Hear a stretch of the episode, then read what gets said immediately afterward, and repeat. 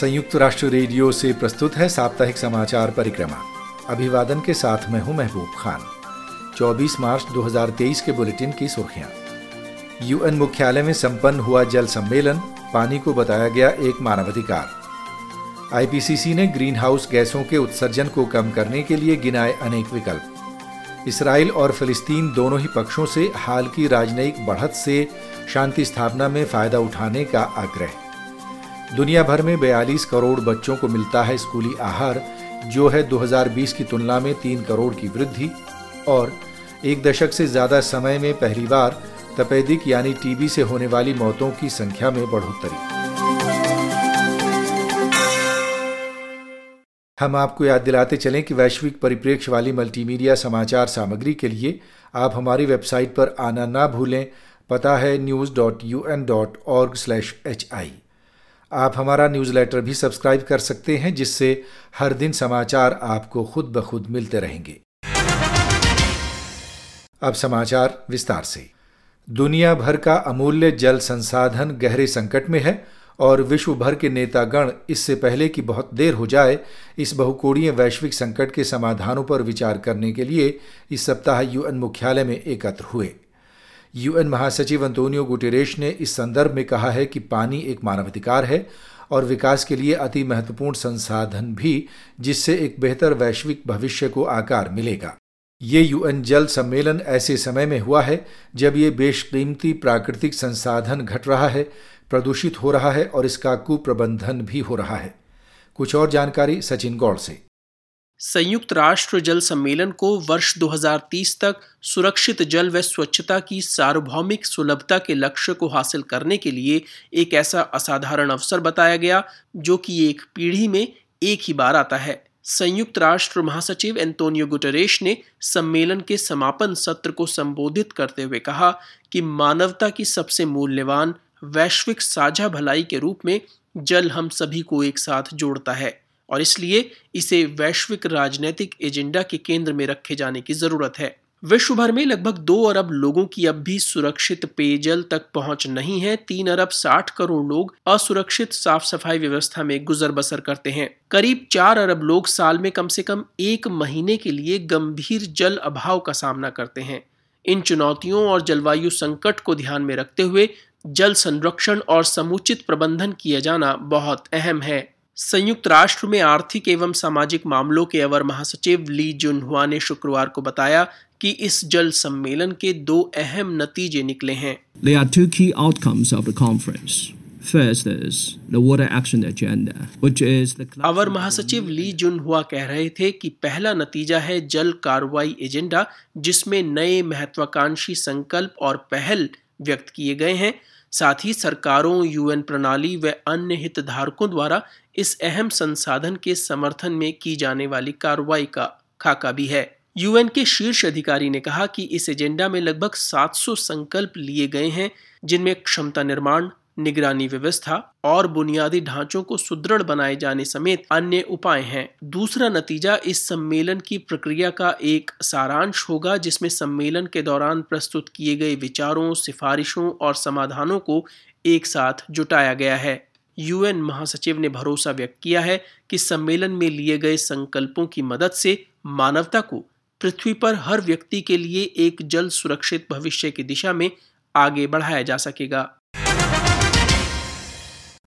जलवायु परिवर्तन पर संयुक्त राष्ट्र के अंतर सरकारी पैनल आईपीसीसी की एक प्रमुख रिपोर्ट में अनेक ऐसे विकल्प गिनाए गए हैं, जो इस समय ग्रीन हाउस गैसों के उत्सर्जन को कम करने और मानव निर्मित जलवायु परिवर्तन के अनुकूलन के लिए अपनाए जा सकते हैं। सोमवार को जारी की गई इस रिपोर्ट में अभी अनुभव की जा रही हानियों और क्षतियों की तरफ़ गहन ध्यान दिलाया गया है, जो सर्वाधिक निर्बल लोगों व खासतौर से पारिस्थितिकियों को सबसे ज़्यादा निशाना बना रही हैं। भविष्य में भी इनके जारी रहने की अपेक्षा है। रिपोर्ट में कहा गया है कि लगभग एक सदी तक जीवाश्म ईंधन को जलाने के साथ साथ ऊर्जा व भूमि के विषम और असतत प्रयोग के परिणाम स्वरूप तापमान में पहले ही एक दशमलव एक डिग्री सेल्सियस की वृद्धि हो चुकी है। इसका परिणाम अत्यंत चरम मौसम की जल्दी जल्दी होने वाली और सघन घटनाओं के रूप में सामने आया है, जिन्होंने दुनिया के हर क्षेत्र में प्रकृति व लोगों पर लगातार बढ़ते रूप में खतरनाक प्रभाव छोड़े हैं। रिपोर्ट के अनुसार तापमान वृद्धि के साथ जलवायु से उपजी खाद्य और जल असुरक्षा के भी बढ़ने की अपेक्षा है।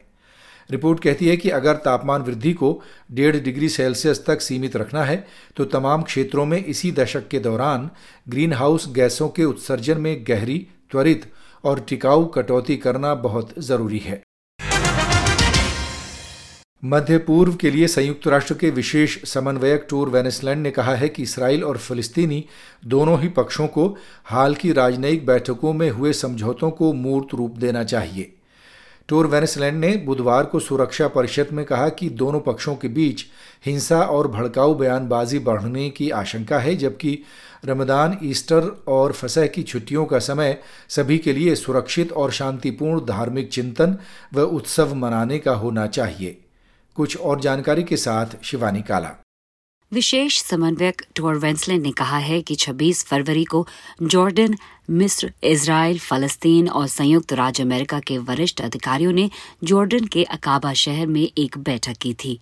उसमें पिछले सभी समझौतों के प्रति अपनी प्रतिबद्धता की पुष्टि करने और एक न्याय संगत एवं स्थायी शांति की दिशा में काम करने की पुष्टि की गई। सभी पक्षों ने अन्य बातों के अलावा इलाके में तनाव कम करने एक तरफा उपायों को रोकने और पवित्र स्थलों पर यथास्थिति बनाए रखने सहित भविष्य में हिंसा को रोकने हेतु कदम उठाने के लिए प्रतिबद्धता जताई थी। इस बैठक के बाद 19 मार्च को इसी तरह एक और सत्र आयोजित किया गया, जिसमें मिस्र के शर्मल शेख में वही समस्त पक्ष शामिल हुए। विशेष दूत ने बताया कि पिछले कुछ महीनों में दैनिक हिंसा में वृद्धि हुई है दोनों पक्षों में मौत व घायल होने की घटनाएँ देखने को मिली हैं। 26 फरवरी को एक फलस्तीनी व्यक्ति द्वारा दो इजरायली नागरिकों की हत्या के बाद सैकड़ों इजरायली जन पश्चिमी तट के शहर हुवारा में उतर आए, जिसमें एक फलस्तीनी की मौत हो गई और 300 से अधिक अन्य घायल हो गए। वहीं इसके जवाब में फलस्तीनी सशस्त्र समूहों ने गाजा से इसराइल की ओर सात रॉकेट दागे थे। टोर वेंसलेन ने इसराइल द्वारा नई कानूनी कार्रवाइयों की एक श्रृंखला को भी रेखांकित किया, जो सुरक्षा परिषद के महत्वपूर्ण प्रस्तावों और अंतर्राष्ट्रीय कानून के विरुद्ध है।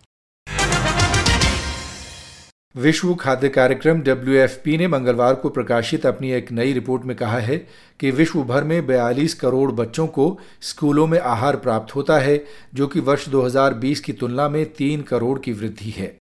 मगर निर्धन देशों में निर्बल समुदायों के अनेक बच्चे अब भी इन कार्यक्रमों के दायरे से बाहर हैं। कुछ और जानकारी के साथ Anshu Sharma.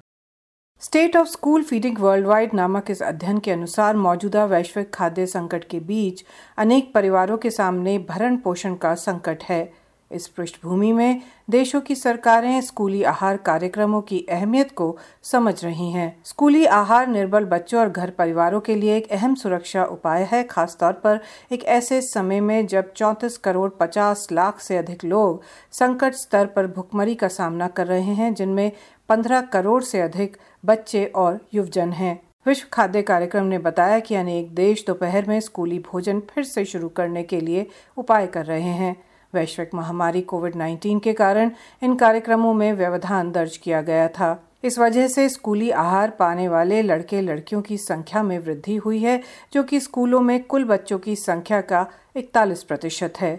अध्ययन के अनुसार कुछ निम्न आय वाले देश अपने राष्ट्रीय कार्यक्रमों को दोबारा शुरू करने में असमर्थ हैं और उन्हें अधिक सहायता की आवश्यकता होगी।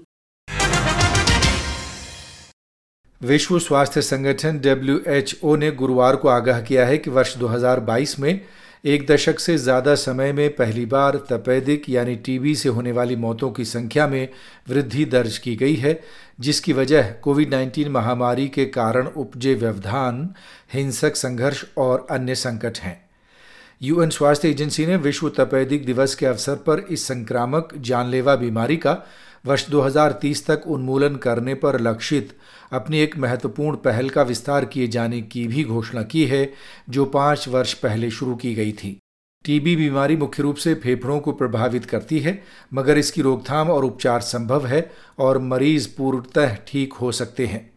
वर्ष 2000 के बाद से वैश्विक स्तर पर मौतों में लगभग 40 फ़ीसदी की गिरावट आई है, लेकिन अब भी हर साल इस बीमारी से 16 लाख लोगों की मौत होती है और लाखों अन्य लोग प्रभावित होते हैं।